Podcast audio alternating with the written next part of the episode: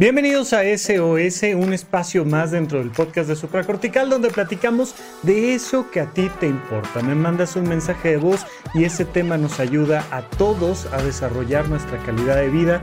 Yo soy el doctor Rafa López, vamos a comenzar. Hola Rafa, buenos días. Eh, mi nombre es Eva y te hablo desde la ciudad de Toronto, Canadá. Ay, hubiera creo que sido más fácil que escribiera esto antes que hablarlo porque me siento en un punto francamente frágil. Yo soy una persona que me sé hipersensible y bueno, creo que estoy atravesando el momento, si no más difícil de mi vida, si es uno de los más complicados. Actualmente yo me encuentro radicando aquí, pero estoy en proceso de residencia y de la noche a la mañana mi mamá empezó a, tener un, un, dolor en la pierna que pues pensamos que era algo sencillo y lamentablemente hace dos días nos dieron la noticia de que es metástasis vertebral y que está en una etapa terminal. Ella hace 14 años tuvo cáncer que había sido superado que aparentemente eh, estaba completamente limpia. Perdón si no estoy dando los términos correctos, pero estoy en modo zombie desde hace dos días y no paro de llorar. Lamentablemente, la distancia me hace sentir frustrada y con mucho dolor. Eh, yo quiero ir, estar con ella, pero ella siempre fue muy enfática en, ahorita ya no está muy consciente, pero antes de eso siempre fue muy enfática en que no fuera porque me sabía que estaba yo aquí muy bien, cumpliendo mi sueño. Y además creo que estos dos años que tengo aquí han sido los más estables en cuanto a mi economía y mi plan de vida. Entonces ella no quería que regresara, pero pues yo me siento impotente y quisiera estar ahí eh, para tomar su mano. Eh, siempre he tenido también una situación con el hecho de que me pueda sentir juzgada o rechazada, pero actualmente pienso que mis papás y mi hermano, ya que solo tengo un hermano, son los únicos que me importan y, y pues ellos no me juzgan, pero quisiera sentir un poco de alivio en esta situación. Yo sé que no hay probablemente una respuesta correcta, pero si yo me voy y no puedo regresar, también le estaría restando la oportunidad a, mi hermano y mi papá de que vinieran conmigo, que al final ese siempre fue el plan que teníamos al que yo viniera aquí. Eh, espero que me puedas dar un poquito de, alivio a mi corazón y recomendarme cuáles serían los pasos siguientes para que pueda yo afrontar este, este duelo de la mejor manera, ya que te comento por mi hipersensibilidad, eh, pues sí, sí, no quiero pasarla mal todo el tiempo. Te agradezco mucho y bueno, siempre escucho todos tus contenidos, soy una gran fan y me hubiera gustado poder enviar este mensaje en otro momento. Pero muchas gracias y les mando un abrazo. Eh, siempre comparto el contenido porque es de los mejores que hay en Internet y agradezco por tu trabajo. Bonito día. Eva, querida, lamento mucho que estés pasando por una situación delicada. Te mando un gran abrazo hasta Canadá. La primera respuesta correcta siempre es duerme. Duerme, duerme, duerme. Es súper importante. Mira, estás pasando por un proceso de duelo. Eh, el tema de perder a alguien que amamos tanto como mamá, papá o alguno de nuestros familiares cercanos siempre es algo muy relevante que va a generar en nosotros un duelo. Y los duelos son algo que tenemos que vivir y que tenemos que procesar. Los duelos tienen sus etapas, pero parte del vivir esta etapa del duelo implica descansa, duerme lo más posible. Cuando duermes, las ideas se empiezan a poner en orden. A la gente no le gusta tener pesadillas, pero las pesadillas son una manera de nuestra mente de estar liberándose de tanta tensión y empezar a poner en orden cosas que normalmente despiertos no logramos poner en orden. Entonces, recuerda dormir comer, hacer un poco de ejercicio, divertirte un poquito y dedicar algunos espacios a la toma de decisiones. Esto es súper importante y no lo vivas sola. Háblalo, háblalo con la familia, háblalo con un terapeuta, háblalo con un profesional, háblalo. De repente queremos tomar decisiones las más importantes de nuestra vida, como me voy a México a tomar la mano de mi mamá que tiene cáncer o me quedo en Canadá armando los sueños para toda la familia. Y quieres tomar la decisión tú solita, no se puede tomar la decisión uno solo. Y entonces muchas veces estamos tratando de derrumbar una pared nosotros solitos con un eh, martillito y un cincel necesitamos el apoyo del grupo. Necesitamos platicar con el psiquiatra, con el terapeuta, necesitamos platicar con la familia y tomar la decisión de la mejor manera, pero primero, ¿no? Primero, yo tengo que entender que va a ser difícil, va a doler. Dos, necesito mantener mis cuatro grandes pilares de la salud mental. Tres, ahora sí, vamos a tomar decisiones.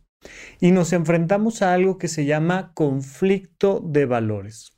Cuando tú quieres dos cosas al mismo tiempo, pero esas cosas se contraponen, se llama conflicto de valores. Por un lado quiero tomar la mano de mi mamá en México y por otro lado quiero quedarme en Canadá. Y es un choque, un choque. Hasta que no logro poner una cosa por encima de la otra, que puede ser muy difícil. Yo el ejemplo que les pongo normalmente es muy caricaturesco para que se entienda. Voy un minutito tarde a la reunión más importante de mi vida y de repente me tiro el café y digo, ¿qué hago? ¿Llego 10 minutos tarde pero con la camisa limpia? ¿O llego puntualito temprano pero con la camisa sucia? No hay respuesta correcta. Dependiendo de qué valoras más, tú tomas ahí la decisión de, no, ¿sabes qué? Me regreso. O no, me voy y allá me, me medio tapo con el saco o a ver qué hago, ofrezco una disculpa, lo que sea.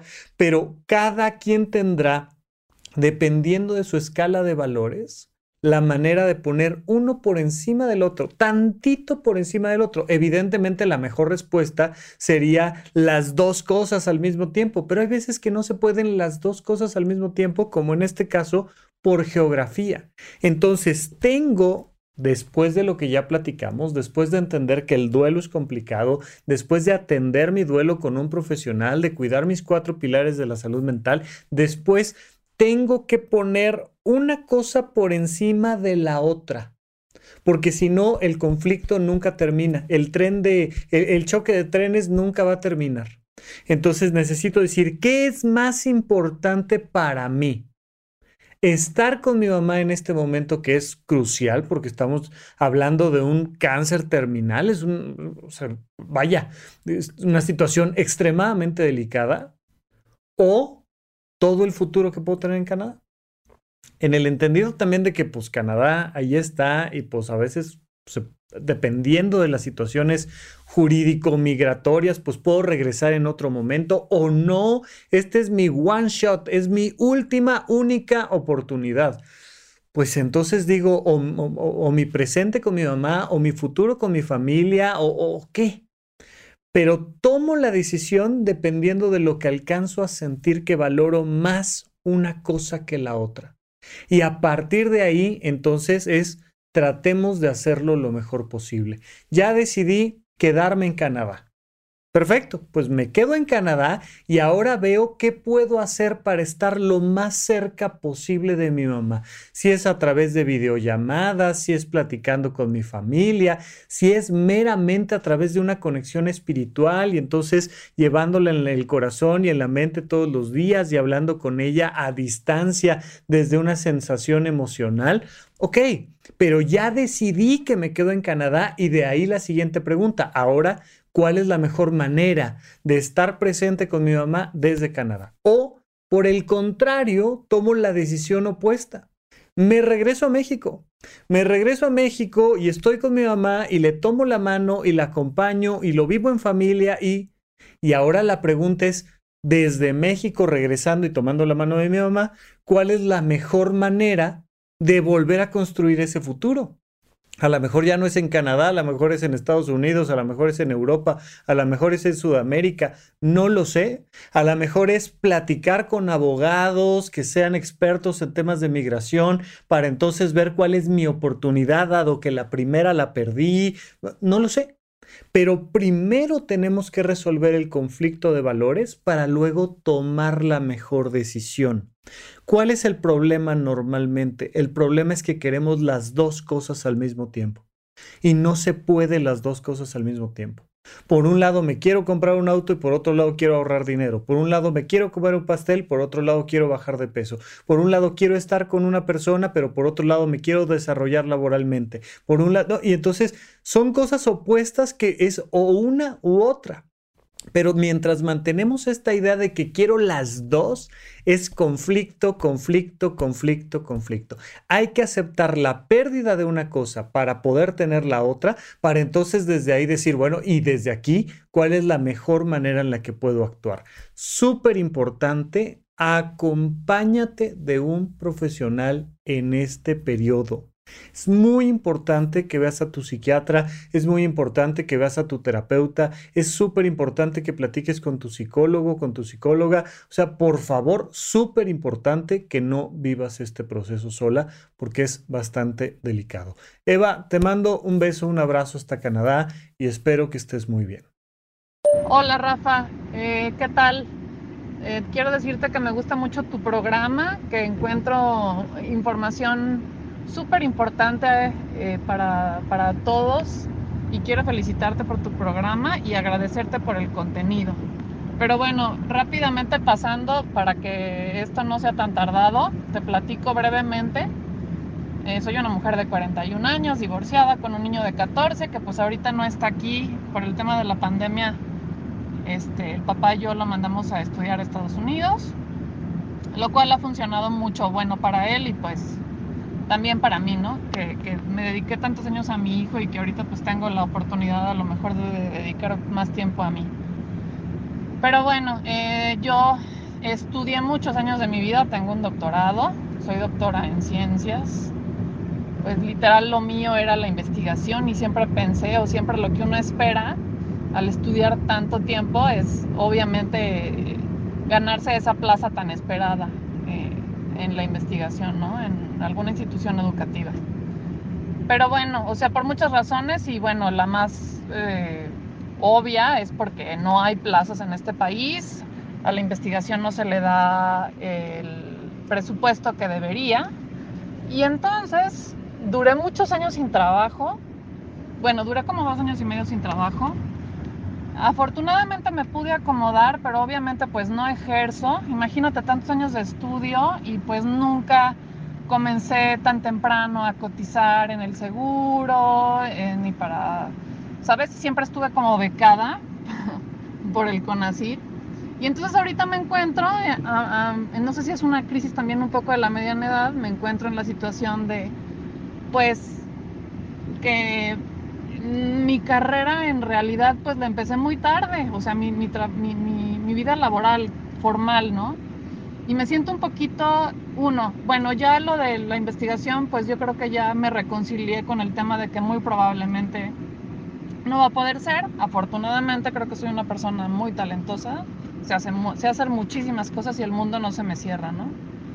Pero, pero me siento como no, que no he hecho gran cosa con mi vida a esta edad y me empiezo a sentir también el, el trabajo que hago, a pesar de que, que, pues de que tengo trabajo y, no me va mal, no me gusta, ¿sabes? Entonces me siento un poco frustrada. Eh, tengo muchos hobbies, lo cual también es muy bueno y aplico. Me encanta la foto y me encanta hacer mil cosas, soy deportista. Pero siento que no encuentro, o sea, no he encontrado a mi edad, no he encontrado eh, esa motivación por la cual poder levantarme todos los días y, este, en, la cuestión laboral, ¿no? Y, y, me siento un poco también atrás porque este, comencé tarde la vida laboral y pues por ejemplo no he podido comprar una casa y no tengo deudas tampoco, ¿verdad? Pero siento que comencé muy tarde y entonces un poquito en eh, por ese lado viene un poco la frustración, ¿no? Y pues no sé, quería ver este, ¿qué, consejo me puedes dar para poder sobrellevar esto? Em, estoy segura que en lo que estoy trabajando ahorita no va a ser para siempre porque la verdad no me gusta y quisiera de verdad hacer cosas que me gustan y desgraciadamente pues la, en la academia está difícil, más porque pasan los años y si no estás produciendo, ni estás publicando, ni estás este, asesorando alumnos, mientras que no estás en una institución es muy difícil y se te pasa el tiempo y todo se hace más, más difícil mientras que pasa el tiempo. Entonces no sé, o sea, yo siento que ahorita estoy en mi mejor momento, solamente estoy en mi, en mi no mejor momento laboral. Y, este, y no sé, me gustaría que me pudieras dar algún consejo para a lo mejor eh, no ser tan pesimista y pensar que sí en algún momento voy a poder encontrar eso que realidad me llene. Te mando un gran saludo y, este, y espero que todo muy bien contigo. Nos vemos. Lucía, muchísimas gracias por tu pregunta. Oye, varias cosas. Primero que nada, si me dijeras, oye, ya se me está yendo el tiempo, yo empecé muy tarde para ser bailarina de ballet, para ser atleta olímpico, para ser este, la non plus ultra en el fútbol soccer. Ok, de acuerdo. Pero para temas de ciencia, uno nunca está demasiado viejo. O sea, el contrario, ¿no? Em, ahí hay un punto muy importante, que es que tú a ti te estás entendiendo como una persona vieja. ¿Cómo te imaginas que serían tus 60 años de edad? ¿O tus 70? o tus 80 o tus 90. Porque por lo que dices, por em, la generación a la que perteneces, por la edad que tienes, por el nivel sociocultural que tienes, estoy seguro que perteneces a un grupo poblacional que va a vivir más de 80 años. Te faltan más de 40 años para hacer lo que quieras. De hecho, más de algún empresario eh, recomienda que te tomes un año sabático a los 40 años, porque todavía estás listo para arrancar tu vida laboral. Y entonces es saber, no hagas nada, no produzcas nada, olvídate del dinero. En México tenemos esta, esta idea de que tenemos que comprar una casa. No, no, no tenemos que comprar una casa. Tenemos que ser felices y tenemos que saber de finanzas personales. Por supuesto que debemos de saber de finanzas personales, pero no todos tenemos que comprar una casa y no todas las casas cuestan lo mismo. Y, o sea, hay, hay que entender que muchas de las ideas que traemos preconcebidas en realidad no tienen mucho sentido. 40 años es excelente momento para empezar una vida laboral. 50 años es excelente momento para empezar una vida laboral. 65 años es excelente momento para empezar una vida laboral. 70 años es un excelente momento para empezar la vida laboral. Hay una frase del doctor Alfonso Ruiz Soto que me encanta que dice, más vale tarde que más tarde.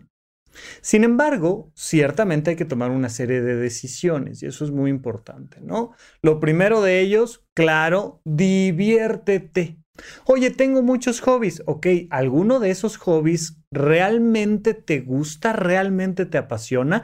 Hazlo más profesionalmente. Siempre empezamos con actividades recreativas, de ahí identifico un hobby que sí me gusta, le empiezo a dedicar tiempo, dinero y esfuerzo a ese hobby, después veo cómo con lo que sé le puedo ayudar a otros y una vez que ayudo a otros veo cómo puedo monetizar ese hobby y de ahí arranco toda una ruta de nueva generación de ingresos. Súper importante. Oye, me encanta la fotografía. Maravilloso. ¿En serio te encanta como para dedicarle al tema de la fotografía? Aprende fotografía, viaja con la fotografía, empieza a ayudarle a otros a hacer fotografía y empieza a monetizar el tema de la fotografía, ya sea sacando fotos y concursando, ya sea poniendo un estudio, ya sea este, enseñándole a otros a sacar fotos, lo que tú quieras. Pero todo empieza siempre del placer y de quitarnos viejas ideas preconcebidas de voy a la primaria y luego a la secundaria y luego a la prepa y luego a la universidad y ya luego me gradúo y empiezo a trabajar y voy creciendo en el trabajo y cada vez más voy teniendo reconocimiento en mi empleo y no, o sea, por favor, y entonces me compro una casa y tengo una familia y ese caminito que creemos que todos debemos de seguir es la receta perfecta para no ser felices. La felicidad es una construcción individual, es una serie de toma de decisiones. La calidad de nuestra vida depende de la precisión con la que tomamos decisiones. Tal vez lo que quieres no es dedicarte a tus hobbies o a tu fotografía. Tal vez lo que quieres es dedicarte a la investigación científica en una institución no, pues dale. Ay, pero es que me va a llevar nada más 20 años posicionarme. Pero ¿en serio es lo que te apasiona? ¿En serio es lo que te gusta? Pues métete a las instituciones. Es que son este, estructuras cerradas y pues empieza a conocer gente y hay que empezar a salir en la foto y hay, hay toda una estructura, todo un sistema de cómo ir creciendo dentro de las instituciones. Hazlo hay que empezar desde abajo y hay que conocer gente y hay que ir escalando y hay que ir publicando y pero voltea a ver hacia el futuro que sí quieres y que sí es posible. No voltees a ver hacia todo lo que no puedes o todo lo que no hiciste. Porque hay muchas personas que quieren construir su vida con base en lo que no son, en lo que no pueden o en lo que no quieren no nos sirve de nada. Hay que construir nuestra vida con base en lo que sí soy, en lo que sí puedo y en lo que sí quiero. Yo personalmente creo que si te apasiona el tema de la investigación, dale. Ahora, por supuesto que también existe cada vez más investigación por la vía privada. Y de verdad que dependiendo del tipo de investigación que quieras hacer, si te empiezas a meter a los campos laborales donde están trabajando los investigadores, te encontrarás con muchas opciones que no son a través de esta institución gubernamental y de la publicación de los papers, sí, pero hay que pensar fuera de la caja. Tal vez la vía es uno de tus hobbies. Tal vez la vía es la clásica institucional. Tal vez la vía es una nueva forma de startup, este, de la iniciativa privada para entrarle al tema de la investigación. Tal vez tú misma tienes algo que empezar a hacer por tu propia cuenta y de manera independiente. Tal vez puedes empezar a dar clases de manera independiente, hacer investigación de manera independiente, fondearte con, con, con personas que te pueden aportar recursos económicos de manera independiente. No lo sé. Pero tienes primero que quitarte todas esas ideas preconcebidas de es que yo ya debería de haber comprado una casa. No, no, por favor, olvídate de esas cosas, pero sí aprende de finanzas personales. Súper importante que aprendas todo lo que puedas de finanzas personales y que a la par estés desarrollando eso que es realmente tu vocación. Ahora, terminas diciendo una cosa muy importante que es, estoy en mi mejor momento. Bueno, pues qué maravilla. Nada más me falta desarrollarme laboralmente. Bueno, pues entonces disfruta tu mejor momento y métele toda la energía a tu crecimiento vocacional. Por supuesto, si necesitas una asesoría vocacional, vienes, haces una cita conmigo, vas con un asesor, vas, vas con, con, con alguien que pueda ser un mentor, una mentora que esté por encima de ti, que te pueda ayudar a tomar las mejores decisiones. Porque recuerda, la calidad de tu vida depende de la calidad de tus decisiones. Vamos con la siguiente pregunta. Hola Rafa, me llamo Diana y te escucho desde Monterrey, Nuevo León. Muchas gracias por abrir este espacio. Eh, yo te escucho desde el 2019 y estoy muy agradecida por todo el contenido que nos compartes. Me ha sido de mucha utilidad en diferentes etapas y altibajos en la vida. Muchas gracias. En esta ocasión tengo una pregunta relacionada con las actividades recreativas. He escuchado en varios episodios que hablas de los cuatro pilares de la salud mental y siento que ahorita el que más me cuesta es justamente ese. Creo que está relacionado con que siempre me he sido como muy autoexigente y ahorita estoy en una etapa en la que me ha costado, em, por ejemplo, la parte de hacer ejercicio. Entonces para mí las actividades recreativas, tal vez no debería verlo así, pero son como un premio y siento que primero debería haber cubierto los otros tres pilares para poderme ganar ese premio del pilar número cuatro. Quisiera pedir tu consejo, cómo, cómo puedo verlas de forma diferente, cómo puedo incorporarlas eh, en mi vida, no, aunque no tenga tal vez los otros tres pilares. eh, eso, eso es lo que te quiero preguntar. Muchas gracias, Rafa. Diana, querida, es una gran pregunta muy relacionado con lo anterior que estábamos platicando. Abrazos allá hasta Nuevo León. Oigan, voy a estar haciendo gira de conferencias, Ciudad de México, Guadalajara, Monterrey. Vamos a ir aumentando la cantidad de ciudades. Así es que ojalá, Diana, nos podamos ver allá en Monterrey en alguna ocasión. A ver, Dormir es una actividad recreativa, comer es una actividad recreativa y hacer ejercicio debe de ser una actividad recreativa. A mí me sigue impresionando que la gente piensa ejercicio caminadora. Ah, me tengo que subir a la caminadora 20 minutos y entonces mm, ahí van enojados subiéndose a la caminadora haciendo algo que no se les antoja hacer. Imagínate la idea de comer algo que no se te antoja comer. Mm, me choque, tengo que comer esto y qué estupidez, no puede ser, y tengo que comerme una ensalada y tal, y ahora pescado, me mandó la nutrióloga pescado y de... Por favor, imagínate, ya eso es menos común, pero pasa. Gente que refunfuña de dormir. Ay, no, es que ya, ya me tengo que dormir y ahora voy a tener que ir a... Y todo lo hacemos por un deber ser, porque como debemos de ser del club de las 5 de la mañana, como debemos de ser súper productivos, como debemos de ser de tal manera, como debemos de vernos tal, de tal forma, como debemos, debemos, debemos, debemos, debemos, y como desde la infancia nos enseñaron que primero nuestras obligaciones y luego nuestras actividades recreativas, imagínate el tiempo, el tiempo y la energía que te tienes que tardar y aplicar para quitarle a una persona sus ganas de divertirse.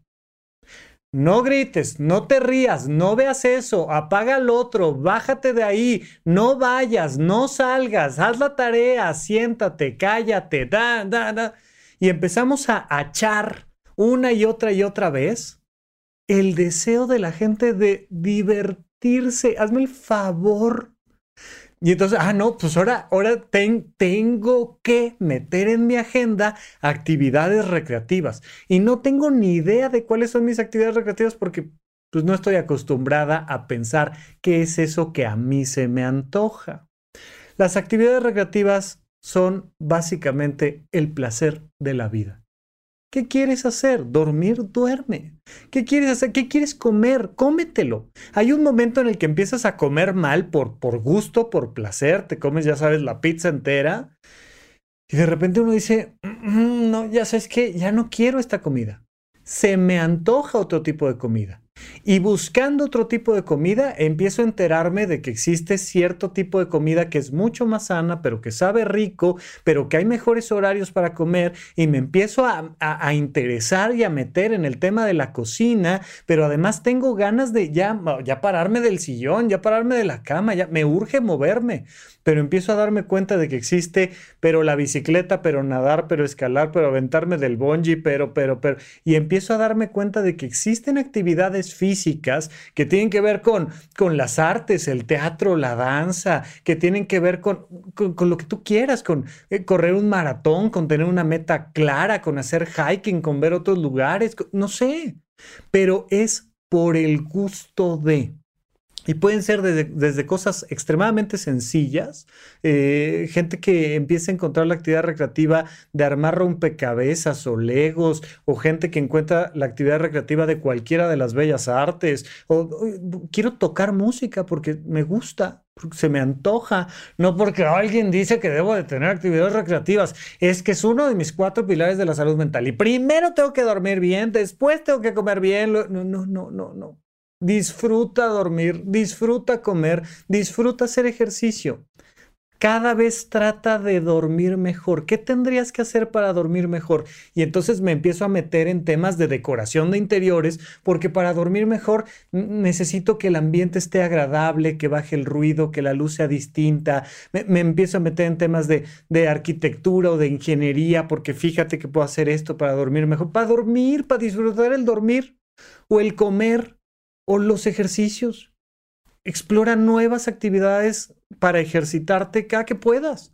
Y entonces vas encontrando en la vida la gran actividad recreativa.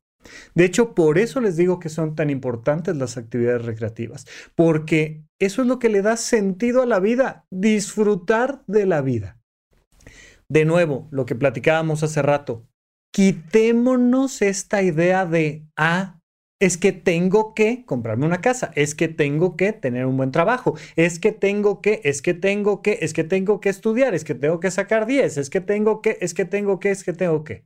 Una vez que ya haya hecho todo lo que debo, entonces me empezaré a divertir en la vida. No, por favor, por favor, es exactamente al revés te empiezas a divertir, a divertir, a divertir y entonces te empiezas a dar cuenta de que tienes múltiples fuentes de ingreso, que puedes ahorrar, que puedes comprarte tu casa, te das cuenta de que puedes viajar a donde quieres viajar porque te estás divirtiendo.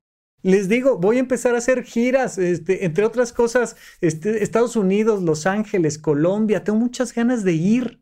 Pero ¿sabes por qué? Porque tengo ganas de subirme a un escenario, estar ahí contigo, platicar, que nos veamos, hacer más pequeñas las distancias. Pero es la actividad recreativa de ir y trabajar lo que me motiva a moverme por el mundo.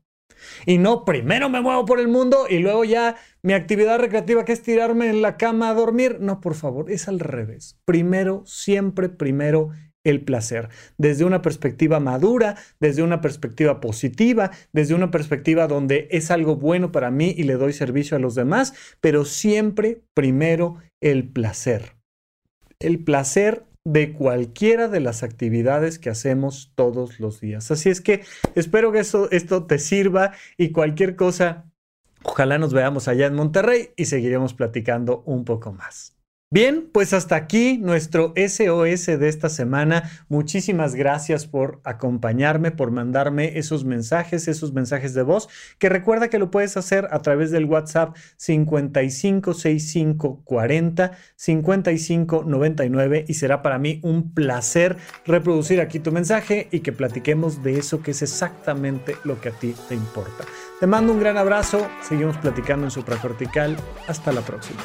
Gracias por escuchar Supracortical. En verdad me interesa muchísimo conocer tu opinión sobre este episodio o cualquier otro que quieras platicarme. Puedes encontrarme como arroba Rafa Rufus en Twitter, en Facebook y en Instagram. Quiero darte las gracias por escuchar Supracortical y sobre todo por suscribirte y seguirme donde sea que estés escuchando este programa y así te puedes enterar todo el tiempo de nuestros próximos estrenos.